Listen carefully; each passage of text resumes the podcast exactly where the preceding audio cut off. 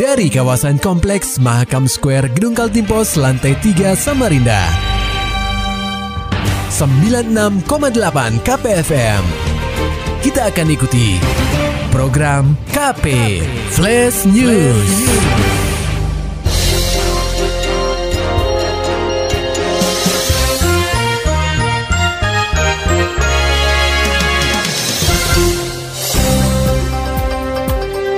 Anda sedang menyimak program K P Flash News bersama saya, Agung Pratama. Berita utama.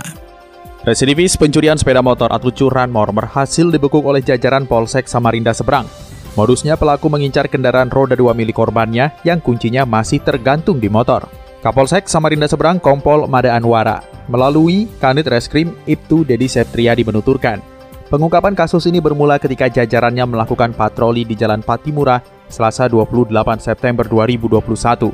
Saat itu polisi melihat pria berinisial P N sedang mengganti plat motor tepat di depan stan ojek.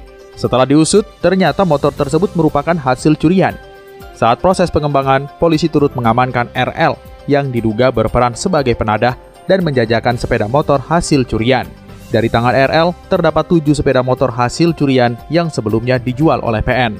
Jadi menyebut, total ada delapan sepeda motor yang pihaknya amankan. Namun, untuk dua sepeda motor yakni Honda P C X dan Yamaha Mio, masih dalam pengembangan karena berdasarkan pengakuan R L, sepeda motor tersebut merupakan miliknya pribadi. Yang ditangkap pertama yang mana, Pak? Yang ditangkap pertama alias P ketika mengganti plat motor. Pada saat mengganti apa namanya K T motor di Jalan Patimura. Kalau yang si itu, Pak? Di rumah. C R di rumah. Di rumah. Di mana, Pak? Di rumah Jalan Kurnia Makmur. Kalau Kalau yang peran ganti cat motor itu siapa, Pak? Ya, menurut dia, dia sendiri. Dia sendiri, ya. Dia eksekutor, dia juga yang ganti-ganti cat. Berdasarkan hasil penyidikan, Dedy mengungkapkan, P N diketahui bekerja sendiri sebagai pemetik sepeda motor. Setelah berhasil menggondol motor korbannya, P N berinisiatif untuk mengubah plat kendaraan dan warna sepeda motor agar sulit untuk dilacak. Alias R, ya. Alias R, dia sebagai apa namanya pembeli juga, dan juga istilahnya me, apa namanya menawarkan, oh memasarkan, memasarkan, ya, memasarkan. Ya. Memasar, memasarkan melalui, ya melalui ada yang melalui langsung, tapi namun transaksinya dia langsung di pinggir jalan. Oh, hmm. Tidak ada showroom, Pak, ya? Tidak. Rata-rata dijual dengan harga satu juta, ada yang enam ratus, tujuh ratus. Berapa keuntungan yang dibagi? Ya keuntungannya menurut yang bersangkutan ada seratus, dua ratus, ada enam ratus. Atas perbuatannya ini, P N akan dijerat dengan pasal tiga enam dua K U H P tentang pencurian dan terancam hukuman penjara maksimal lima tahun. Sementara R L akan dijerat dengan pasal empat delapan nol K U H P tentang penadahan dengan ancaman maksimal empat tahun penjara. Sementara itu, Wakil Ketua Komisi sepuluh D P R R I, Hetifah Saifudian, mengomentari fenomena learning loss di kalangan pelajar setelah P T M diperkenankan.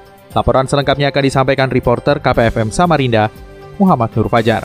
Pendengar K P, sejak pertengahan September lalu, Samarinda telah memperkenankan lima puluh empat sekolah untuk melakukan pembelajaran tatap muka atau P T M secara terbatas.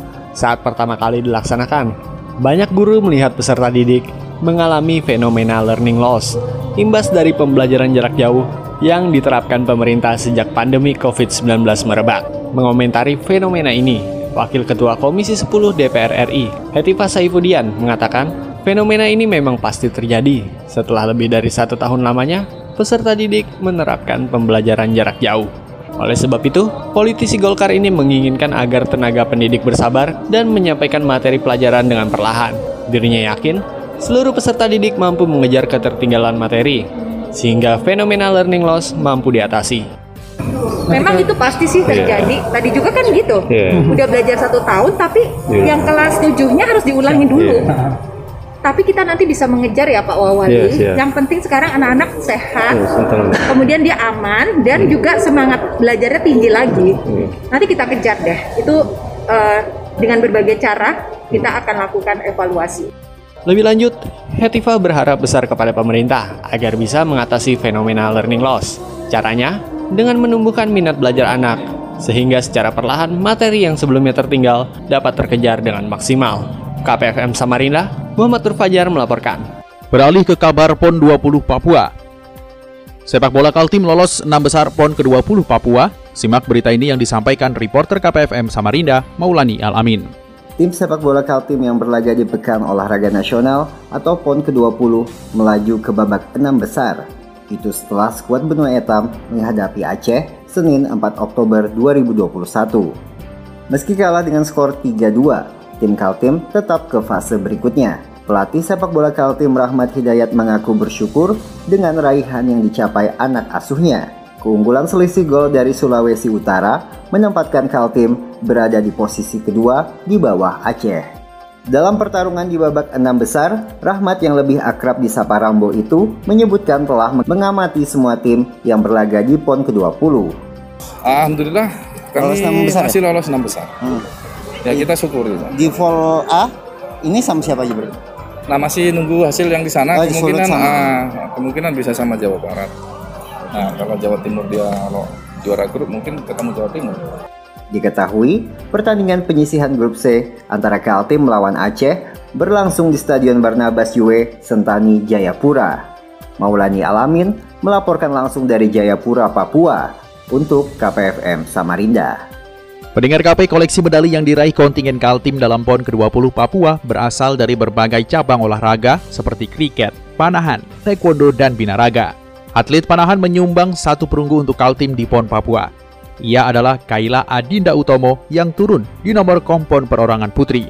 Pelatih panahan Kaltim Syamsudin mengatakan medali pertama ini diharapkan menjadi awal yang baik untuk memperoleh hasil dari pertandingan berikutnya. Mendapatkan medali perunggu Pak ya atas nama Kaila Adinda di nomor kompon putri hmm. perorangan. Selanjutnya kriket Kaltim meraih medali perak di nomor dua puluh melawan Bali.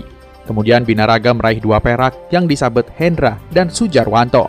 Sedangkan medali lainnya diraih cabang olahraga taekwondo.